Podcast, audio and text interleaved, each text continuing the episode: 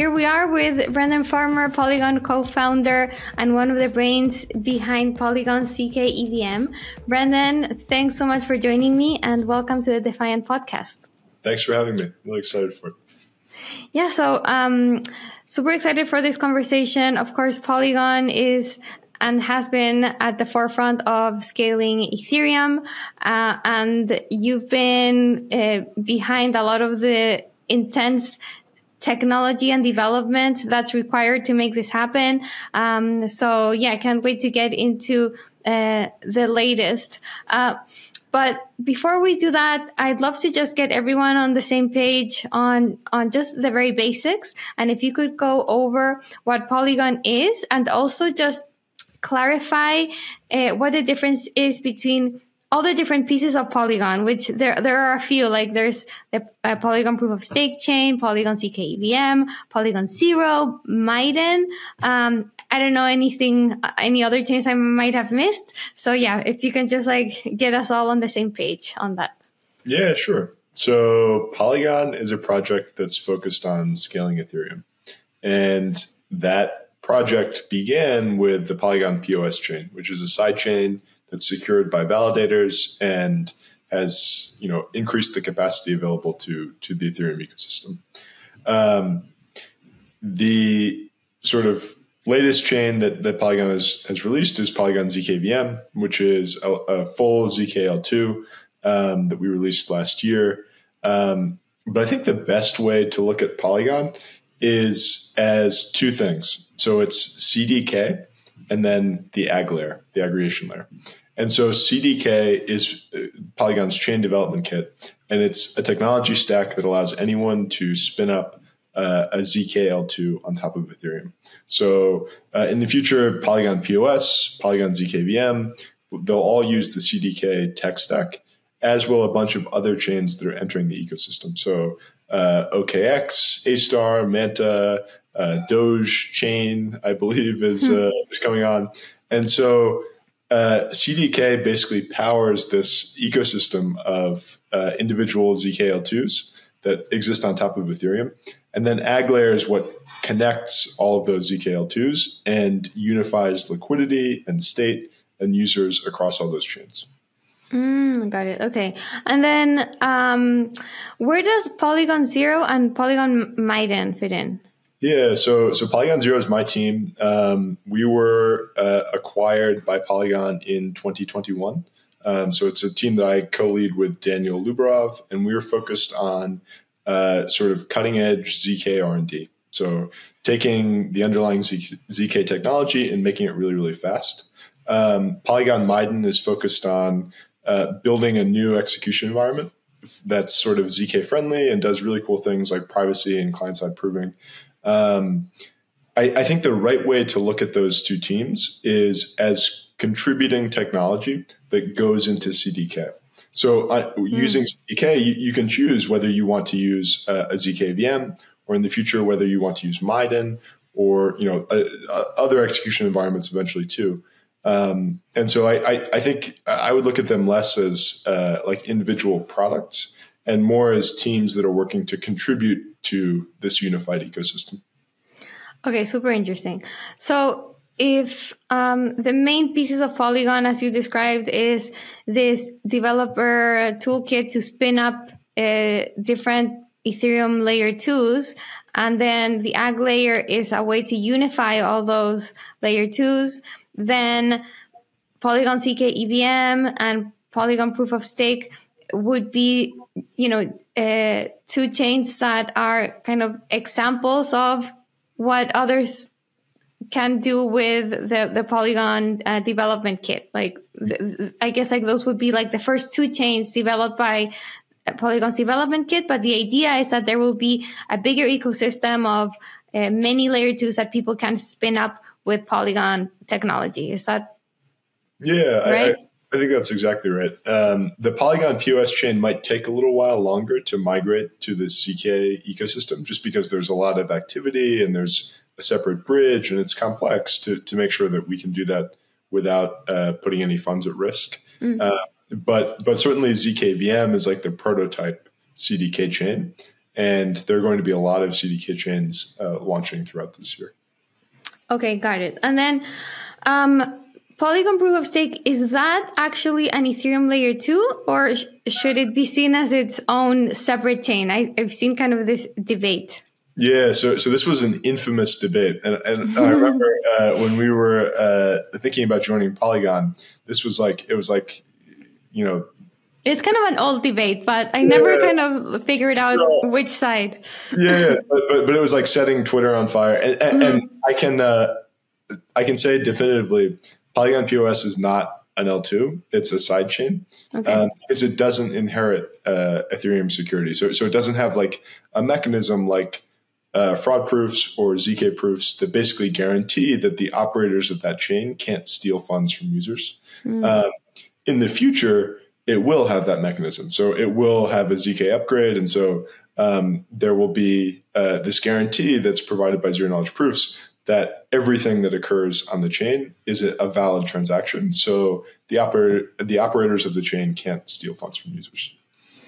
Ah, is is there uh, like an estimate on when proof of stake uh, Polygon will be upgraded? Or yeah, I don't know if upgrade is a word, but yeah, so so we're aiming for this year. Um, the the that's a, it's a good timing for this question because we just released um, a really big upgrade for the zkVM that enables a Type One prover. So the the when I talk about Type One or Type Two, that I'm referring to Vitalik's framework for classifying zk VMs uh, in terms of compatibility or equivalence with Ethereum. And so the really cool thing about a Type One prover is we can take any EVM chain, whether it's an optimistic rollup, a side chain, an Alt-L1, even Ethereum itself, and we can just start generating zero knowledge proofs, proving the validity of every transaction. So we don't need to like change the client or do a migration or anything. We can just immediately start generating zero knowledge proofs and upgrade these chains to a ZK powered chain. And mm-hmm. so for us, like that's really important when we think about the POS chain and upgrading it so it can use uh, so it can join the uh, the ag layer and and this unified ecosystem that we're trying to build. Super interesting. Um, okay, and before we we go any further, I think we we need to take a step back and and just um, you know describe zero knowledge proofs. Like we've you know mentioned uh, that it's a this technology backing a lot of the development on Polygon. So why what's so cool about it? Like why are why are so many layer twos using it? Yeah, so it's really cool technology. Um, it allows you to prove that some computation occurred or, or that some output is the valid result of some computation uh, with a really really small proof. And so this computation can be really big. Like like you can imagine it as being like executing a billion transactions on Ethereum. And I can prove to you that the result of that execution, the, this, the resulting state of that ledger, is valid without having you execute all of the transactions that occurred in that hmm. billion transaction segment. And so this is really cool because uh, from Ethereum's perspective, Ethereum doesn't need to know what's going on on all these L2 chains. It can just accept a proof that everything that occurred on those chains is valid. Um, and, and, it can, like, in doing so, like, basically bind the operators of those chains to only execute valid transactions. They can't uh, steal users' funds. They can't, um, you know, create invalid transactions. Um, they're basically like cryptographically bound to only behave honestly. And so it's this really, really cool technology for, for scaling Ethereum. Um, I think it's just to like take a step back. It's a technology that's progressing and evolving really, really quickly. Mm-hmm. So, uh, so Daniel Lubarov and I started this project called Mir back in 2019, and we were just trying to build a zk powered L1. So uh, a chain that used uh, zero knowledge proofs to provide privacy and scalability.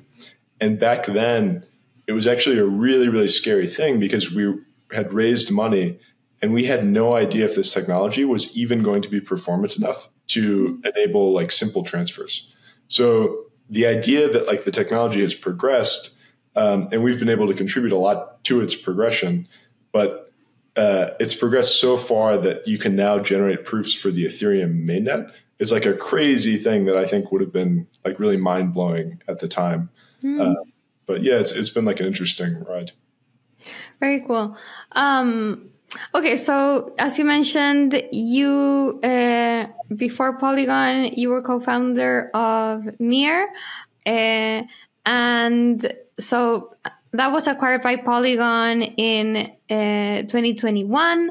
Um, and so this team became uh, Polygon Zero, and you've been developing uh, or you've had a large impact on on Polygon's zero knowledge uh, technology, like the, the development behind uh, behind that. Um, and so the I guess like zero knowledge and optimism are the, the, the two main technologies behind layer twos. Just to, to wrap up the like the technical side of, of, of why this technology, um, how does it compare to uh, to optimism? Like what are the, the different trade offs between the two?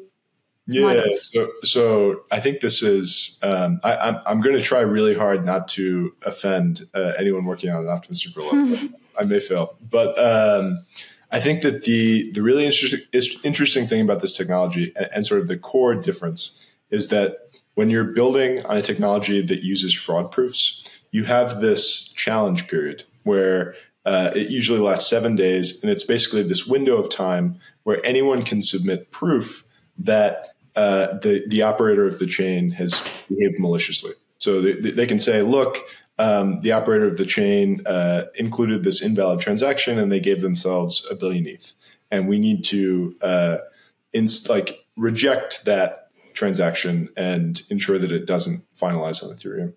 And so when, when you look at optimistic rollups and zk rollups, and when you look at a single chain, like you're comparing uh, a zk rollup against an optimistic rollup, they look fairly similar. Like the transaction costs are, are, are pretty similar, if not identical.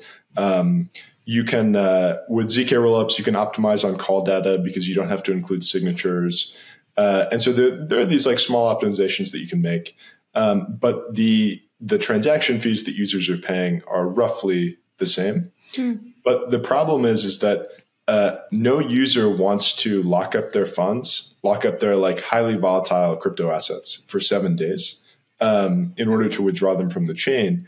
And so they're forced to use third party bridges in order to uh, quickly exit from optimistic rollups.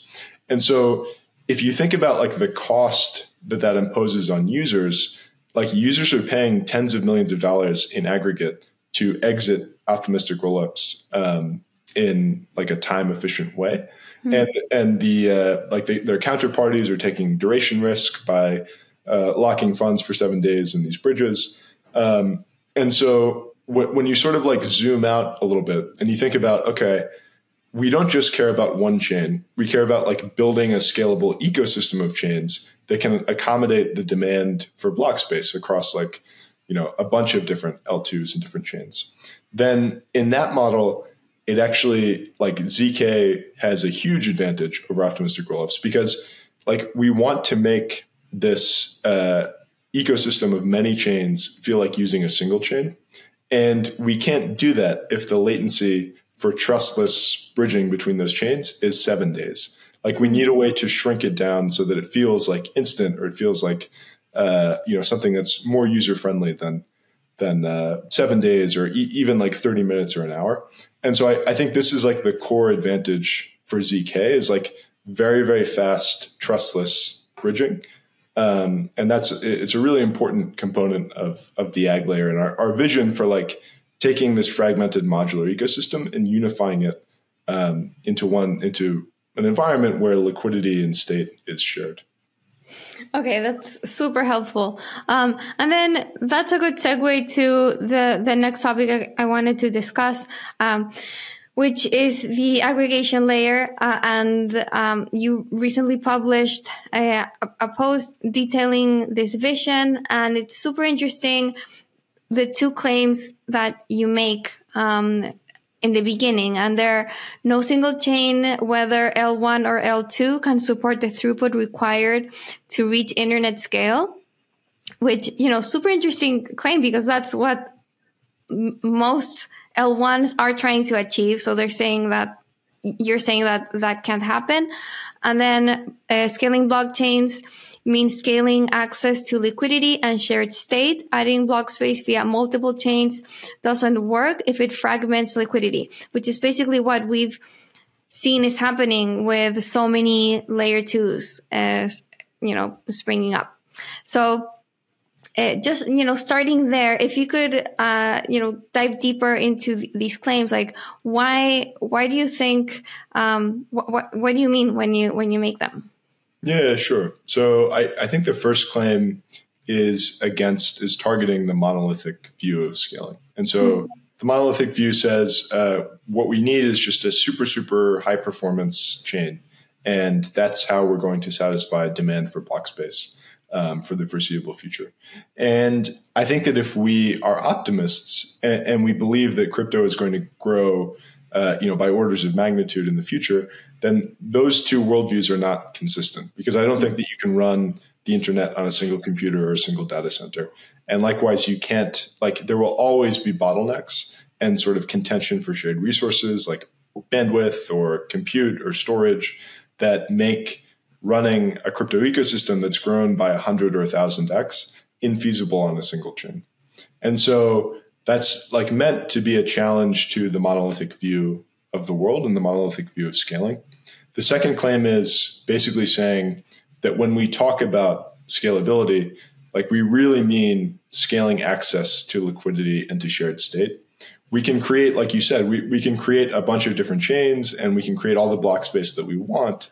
But if uh, liquidity is fragmented across those chains, if we can't easily move like users and state between those chains, we haven't really uh, achieved what we set out to do, which is to like broaden access to liquidity and to shared state to many, many users. Um, and so, with those two claims, it's supposed to suggest that like this uh, this disagreement between the modular and the monolithic view of the world, like neither is really sufficient to get us to uh, internet scale crypto, and we need sort of a third approach that we we call the aggregated blockchain thesis but is designed to basically take a modular ecosystem, one where you have many chains, and scale access to liquidity in shared state across those chains. And so, so you can have this um, the system that scales horizontally, where you can always add block space to meet demand, but you're not giving up uh, the unified state and liquidity that that we have on on a single monolithic chain.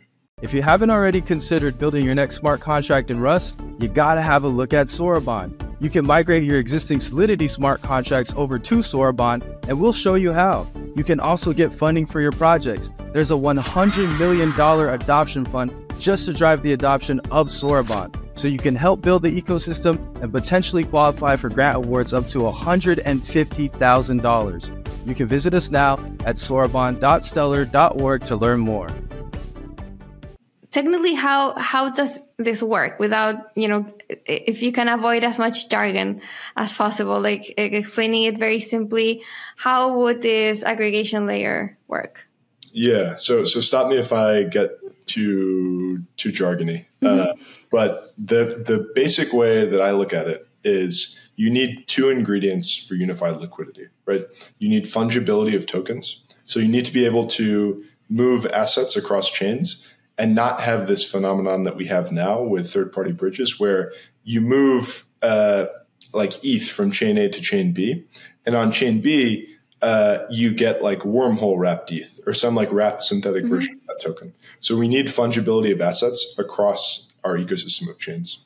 The second thing that we need is super, super low latency cross chain composability, whether asynchronous or synchronous. And so the ag layer is really targeted at providing these two things. So it uses a unified bridge to provide fungibility, and it ensures that that unified bridge is safe. Like you can't have a misbehaving chain uh, drain the entire bridge. Like it, it, we, we know that like we have this cryptographic guarantee that we can have fungibility across chains, and the like sort of overall collateralization of the system is guaranteed and, and safe.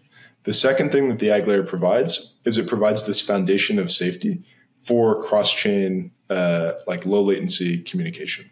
So right now, if I want to go from like one rollup, like one zk rollup on Ethereum to another, and I want to do it trustlessly, I need to go through Ethereum. So I need to like submit my transaction on chain A. I wait, you know, maybe five minutes for a proof to be generated.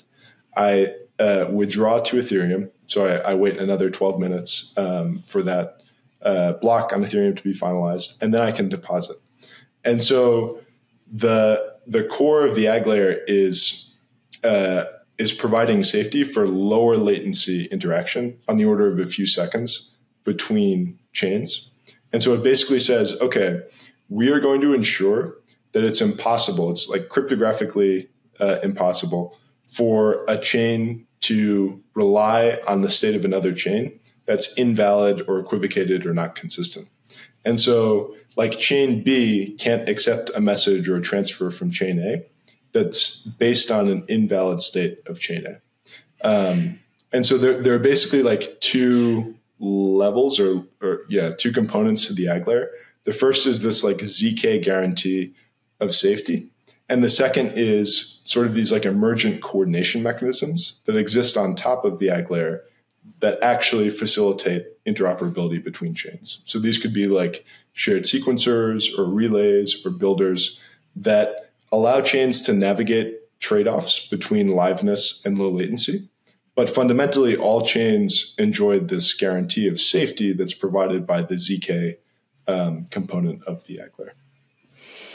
Okay, so I mean, does it work like a bridge? Like, do you send say okay say you you want to transfer uh, eth from uh, rollup a to rollup b you would instead send that uh, send that eth via the ag layer um, and how, how i mean how would that work yeah so so we, we have a bridge that's unified across chains that we call the lxly bridge and so lxoy yeah, LXLY. So instead of L2, okay. L1, it could be L2, L2. Oh, okay. L1, L2. So it's just LXLY. Um, and uh, so, so the nice thing is like if I if you have ETH on like, like let's say you have ETH on chain A and you want to swap it to USDC on chain B and mm-hmm. send it back to chain A, you can initiate that transaction on chain A, and even before chain A and chain B generate proofs, they can rely on a shared sequencer or a relay that's that's crypto crypto economically secured, and uh, that relay can pass a message from chain A to chain B, and so it can say, okay, uh, Cami uh, took 10 ETH, she's sending it to chain B, she wants to swap it and then send it back to chain A, and so chain B can say, okay. I know that um, there's a possibility that chain A won't generate a proof or they've generated an, an invalid block. But I have this this relay that's running a full node for chain A and is saying, okay, I'm I'm crypto economically secured with hundreds of millions of dollars staked, and I'm telling you that uh, this transaction happened. And so, as chain B, if I choose to trust that, I can immediately start generating a block even before a proof is generated for chain A.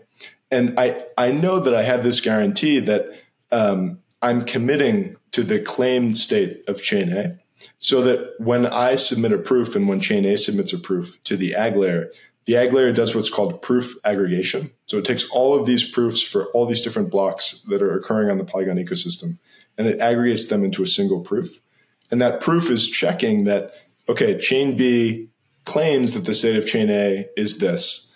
If the, the actual state that chain A submitted is different, then I'm, I'm going to uh, prevent chain B from finalizing and it's going to have to like revise its block. And so th- this is obviously not a great thing if there's like a 30 second or 15 second reorg. Um, but the shared sequencer or the, or the, relay that chain B relied on would be slashed. Um, there's a small amount of, uh, of liveness uh, fault that chain B uh, needs to deal with. But fundamentally, uh, it's impossible for chain B to uh, to rely on an invalid state of chain A and be finalized to Ethereum. And so chains get to like navigate these trade offs between um, being able to offer really, really low, low latency to their users and like navigating the risk of, of liveness issues. So you, it's like the, the transaction, you can kind of bypass Ethereum via this bridge. Um, and you you get to kind of initiate the transaction without waiting for for Ethereum. Um, but then you still have to, even if you start the transaction, you still have to wait for um, for for the for chain A and for Ethereum to confirm that everything is okay before chain B can actually uh, receive the funds. So, so sort of. It, it, depends on your trust assumption. So, chain B can immediately start building blocks uh, if it believes that the relay is un- unlikely to to be acting maliciously. It can immediately start building blocks um, that depend on the message that it received from chain A. Mm-hmm. But I think it depends on the user, like what level of confirmation you're relying on. So. Okay. You, you know that like if you're going to buy a Lamborghini or a house or something, then you should wait the like two minutes for all of the proofs uh, for the proof from chain A and the proof from chain B to be aggregated and then posted to Ethereum. Because you know that in that case, it's impossible. E- even if the ag layer misbehaves, even if like every relay misbehaves, if chain A and chain B misbehave, it's impossible for that transaction to be rolled back. And so I think it depends, like like many things in Ethereum and, and in like optimistic rollups and zk rollups, like what level of certainty and what level of guarantee you want to rely on. Like like a lot of users now, when they're using optimistic or zk rollups, they rely on just the pre-confirmation from the sequencer. So before even the transaction is posted to Ethereum, or before uh, the fraud proof period has has uh, elapsed, or bef- before there's a zk proof that's posted to Ethereum, and so this is like a similar situation where like users and chains can pick the level of certainty and the guarantee that makes sense for them in their use cases. Got it. Okay. Um, and so this ag layer would be useful for connecting all of the different Ethereum layer two rollups, or is it something you know that's broader that can connect even non Ethereum EVM chains? So it's actually something that's a little bit narrower because you have oh. to like opt into the ag layer. Mm. But the, the, nice thing is that with the type one prover, even if you're currently an optimistic rollup or if you're an Alt-L1 or, or some other EVM chain, you can immediately join the ag layer and start participating in the LXLY bridge. Okay. And so the, the, this is like a really cool thing because like we have all this state and liquidity that's fragmented across a bunch of optimistic rollups and uh, and Alt-L1s and sidechains.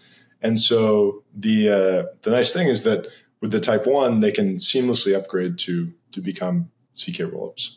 So you have to opt in, but any um, any Ethereum rollup and any EVM chain can opt in. Yeah, exactly, and, and and there are no restrictions like like in other L two ecosystems. There's like revenue sharing or there are restrictions on the clients that you can use or you sort of have to respect governance. Um, and for polygon like there are no restrictions. You can use whatever client you want. You can use whatever sequencer or sequencing mechanism you want. Um, whatever token for staking or governance or gas. Um, it's just like if you're like, like our thesis is if you're bringing economic value to the ecosystem that's a win-win because the the Polygon ecosystem gets to uh, take advantage of whatever uh, NFT mint you're you're running on your chain or whatever game or DeFi primitive, and, and, vice versa. You get to take advantage as a chain of the existing liquidity and users uh, and activity that's already happening in the Polygon ecosystem. How is this maintained? Like, is it um,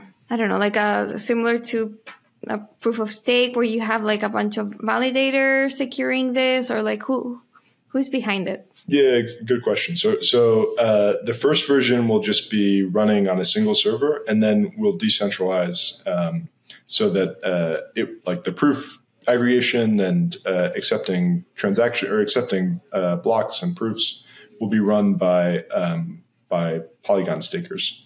Um, And so I think that the the important thing to to emphasize here is that like you don't as a user or as a chain or as a developer, you, you don't need to trust this service.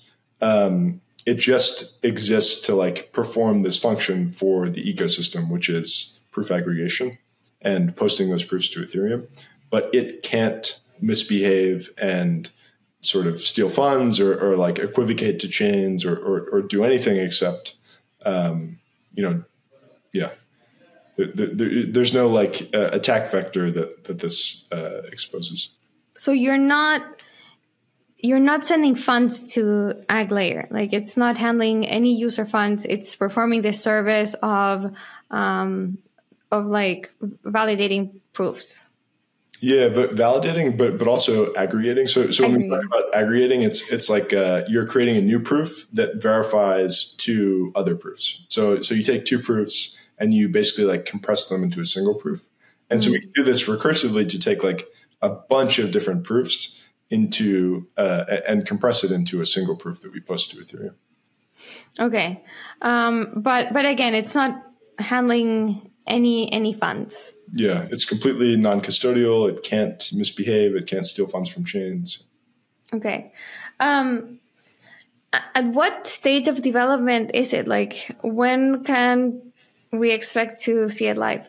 Yeah, sure. so the first, uh, the first like baby step or milestone is launching the LXLY bridge, so the unified bridge that connects CDK chains, mm-hmm. and this will be really cool because it will uh, give the uh, the fungibility property that we that we care about. So if you have ETH on uh, Polygon ZK EVM um, and you want to move it to the OKX chain, you'll be able to get ETH immediately on the OKX chain. You won't get like ZK EVM wrapped ETH. Um, the downside is that all of the interactions will still rely on Ethereum, so it will be slow. Like there, there will be a lot of latency and cross chain interaction. Mm. So over the, the coming months, we're going to be building out the proof aggregation and the um, sort of that underlying mechanism for safety so that chains can actually start to rely on shared sequencers and uh, relays and builders. And so, like for us, we, we view our role as providing that like ZK foundation for safety.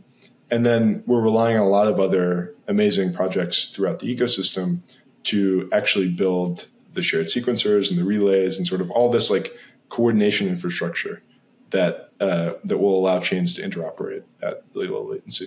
How does this look like once it, it's working? All the pieces are in place. How does it look like for the end user?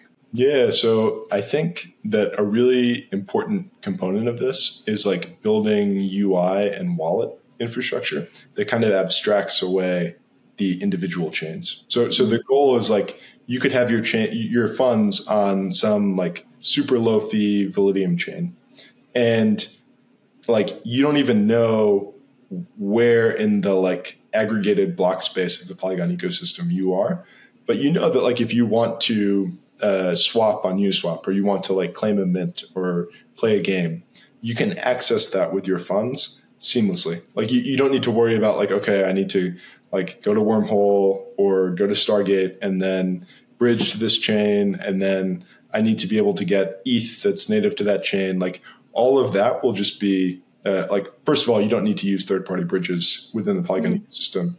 You, tokens are fungible but actually like getting your funds between chains would be uh, like completely transparent to the user so i'm trying to think like i don't know like a specific dApp that uses i don't know that uses polygon um in, in i mean in in general yeah like the, the there's this friction right when when using polygon based or any layer 2 based application where um, yeah, maybe you know you have a little bit of money in in that chain in in your wallet, and then you're performing some sort of um, action that requires you to have maybe another token, or maybe you need uh, to buy. Uh, you, you need more money to do something, um, and that whole, you know, going maybe back to your Ethereum wallet to to transfer that um, those tokens back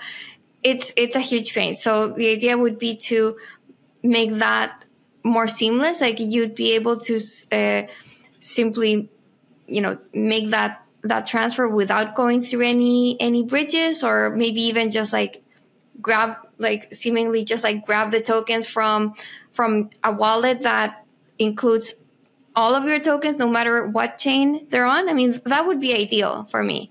Yeah for, for me too. Um, uh, yeah so so I, I think that's the end goal. I, I think that there are basically like three steps. So so first is like building the foundation of safety that we call the AggLayer the mm-hmm. second is like building the coordination infrastructure and mechanisms that allow chains to like do super super fast uh, low latency composability and third I, I, think which is equally as important is actually implementing this on in wallets so that we can like change how users think about their interactions with chains mm-hmm. um, and the, the, the problem obviously today is like you can't do that because um, like you need to make you need to expose to the users the security trade-offs that they're making. Like the fact that they're holding like some wrapped ETH that's uh, that's like tied to this bridge that could be compromised. Like we, mm-hmm. we, we, can't get around that right now. But with the AggLayer with the unified bridge I, I think it really opens up the design space so that we can do something close to what you're describing where you don't have to think about or reason about um, like where in block space your your funds are. Yeah I think, yeah, hopefully we can get to that place where you just have one crypto wallet and all your tokens are there and you have one ETH, not like 10 different types of ETH. Um, and if you're in a game and you need to swap ETH for whatever in game token, you can just do that in seconds without having to go through any sort of bridge. Um, or, you know, if you want to sell uh, USDC and, and maybe buy Bitcoin or like some other chain token, you can.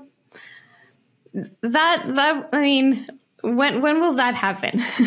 Uh, I, I, mean, I, I, hope soon. Like we're, we're, we're definitely really hard at work on mm-hmm. making it happen as soon as, as soon as possible.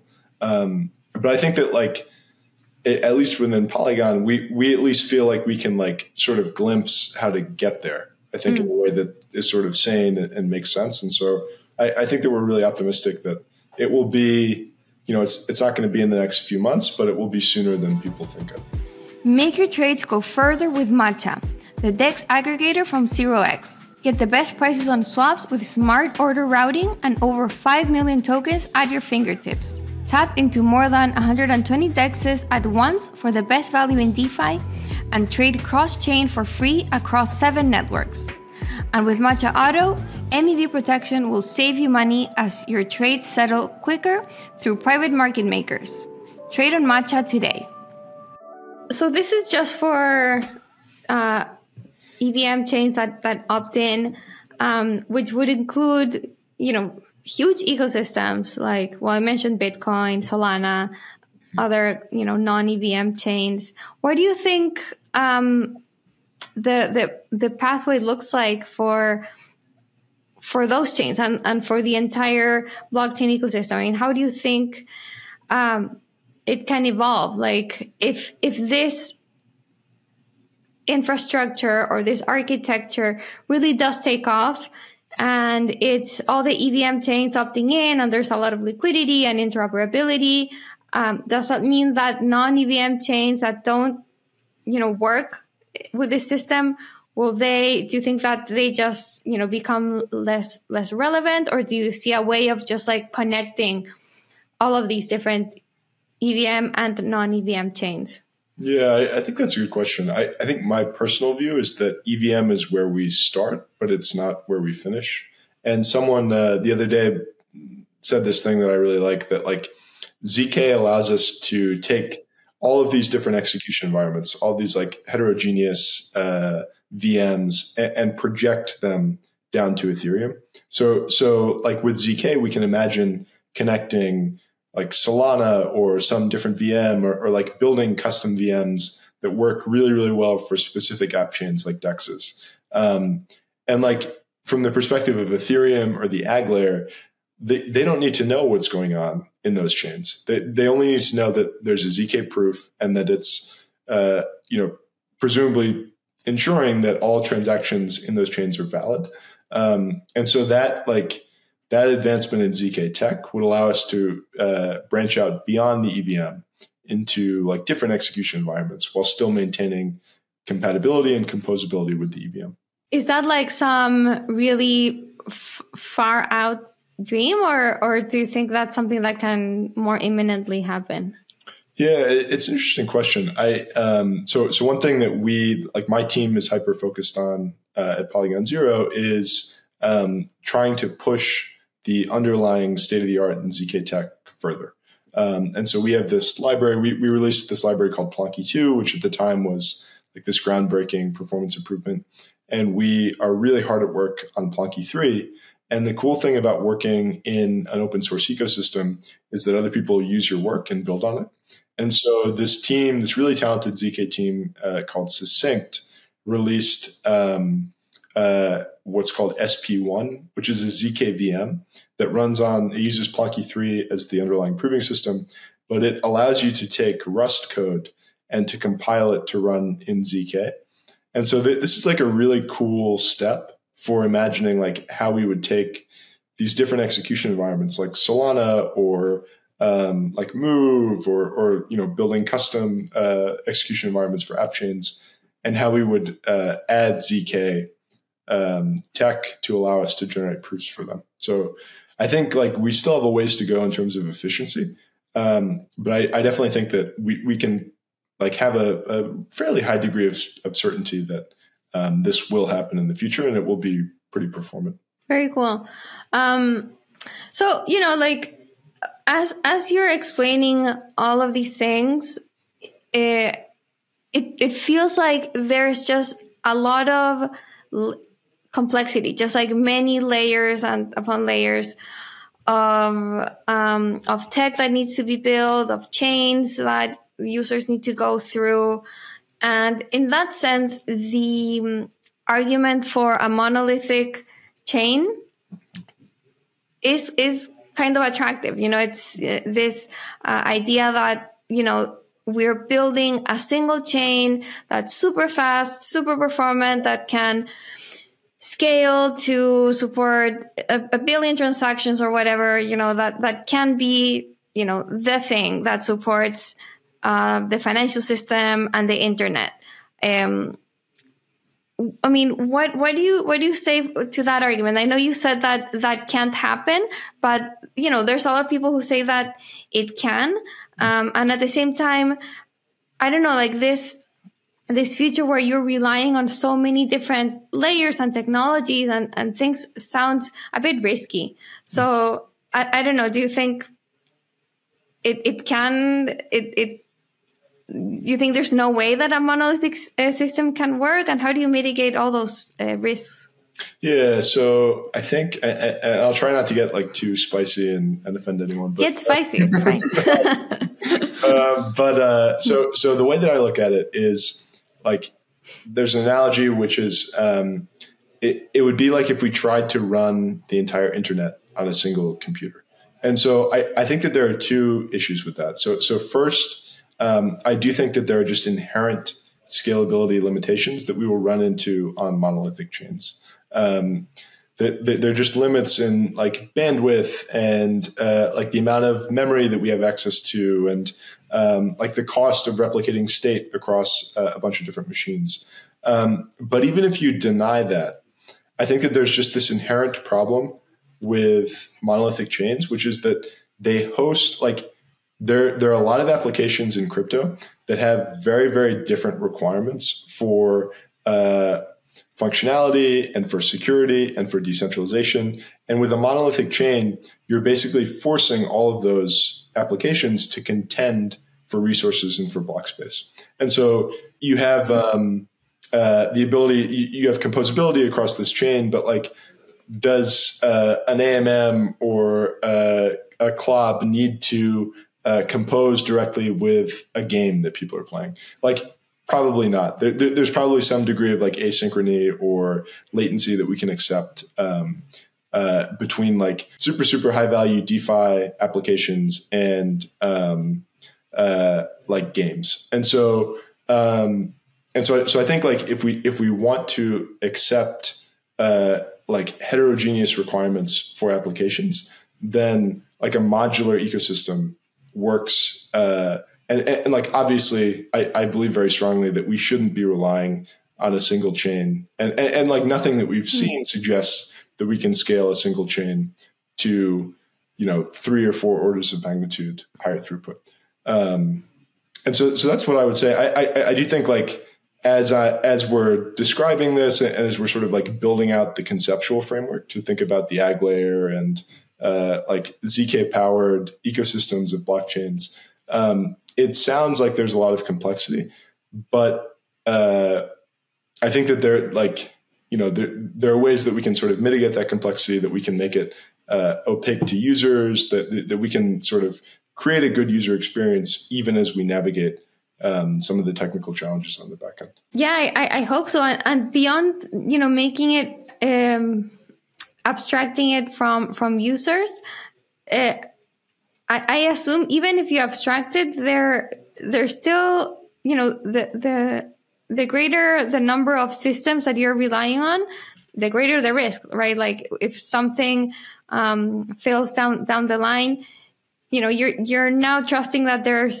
you know that all of the chains that you're using to make one transaction uh, behave. Mm-hmm. uh, so i think that's that's kind of the i don't know the, the, the thing that m- makes me a little bit i don't know uh, n- not worried but I, I think that's that's kind of maybe that would be a concern. If, if i'm you know for every transaction i make having to rely on on three different chains. Yeah I, I, think that's fair, but but I think conversely, is it better to rely on a single chain that might go down and take everything down? And so, yeah, that's a good point. I think that, that like there there are definitely trade offs, and, and, mm-hmm. and I think that like as an ecosystem, we just need to figure out and solve these like core engineering problems around like how we guarantee reliability and uptime across many different chains. Like I, I, I do think that it's easier to think about maintaining and running chains that have like lower than you know a million TPS throughput. And so mm-hmm. like I do think that there's some sense in which we're able to um, to kind of make like break those big problems down into something that's more manageable in in the modular approach. Right. No, that that makes a lot of sense. Um, and now talking about uh, use cases. You're at the forefront of scaling. What do you think will be the application that brings in the next wave of users? Yeah, so I am maybe not the best person to ask about this because I I feel like in when you when you're building infra, it's really easy to take the uh, the position that you know if we build it, they will come, and that some brilliant developer somewhere is is going to make this amazing application and um, and will sort of like justify all this like hard work and effort that we're putting into into scaling. Um, I will say, like just on a personal level, I think that there are two things that are pretty cool. I think that like seeing more of this interplay between Web three and Web two. Um, and so that's like uh, like there's this really cool project that's ZKP2P that's doing uh, they're verifying DKIM proofs. So you're able to like verify that something like basically a Venmo transaction occurred. So you can uh, get around this on ramping problem where right now you have to go through an exchange or something. Um, I think that similarly, like like Farcaster is a way that uh, we we can put like some state on chain, but we can replicate sort of a Web two experience by having a lot of the state off chain. Um, and so so I think like seeing instances in which crypto is like either replacing or augmenting uh, the existing web, I think is a really, really cool um, like set of use cases and, and category. Um, I also think that like privacy preserving exchanges. So there's this project called Penumbra that's doing something that like actually is impossible in TradFi, which is like you can have privacy preserving trades that um, that even uh, like the operator of the exchange can't see who's trading what or like how you're transacting. And so I think that that's something that's really cool because it's something that like fundamentally doesn't exist in TradFi. So you think it'll be financial applications uh, the thing that continues to bring in uh, people to crypto? I think so. I mean, I think like it, it's tough to get away from the fact that uh, like the underlying utility is financial and like the underlying innovation is basically permissionless financial transactions. And so, uh, mm, totally.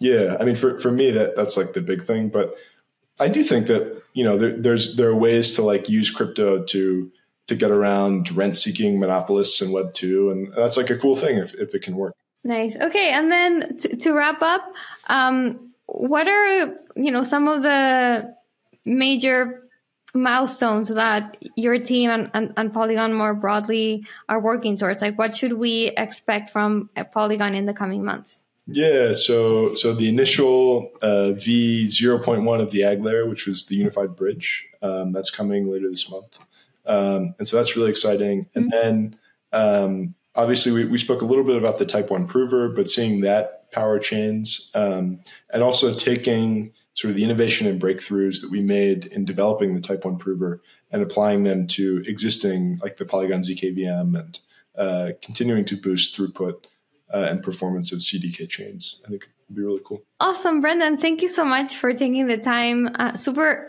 interesting and really, yeah, clarified the the kind of bigger vision of, of Polygon really well. Uh, and yeah, this this concept of the uh, AggLayer as well. Um, if if it does lead to uh, a, a, more simpler user experience, uh, I'm all for it. I hope it, it comes sooner rather than later because right now it's a bit painful. Um, but yeah, again, like thanks for joining me. Uh, amazing to uh, talk with kind of the the brains uh, behind Polygon CK. Yeah, thanks for having me, Kevin. It was really fun.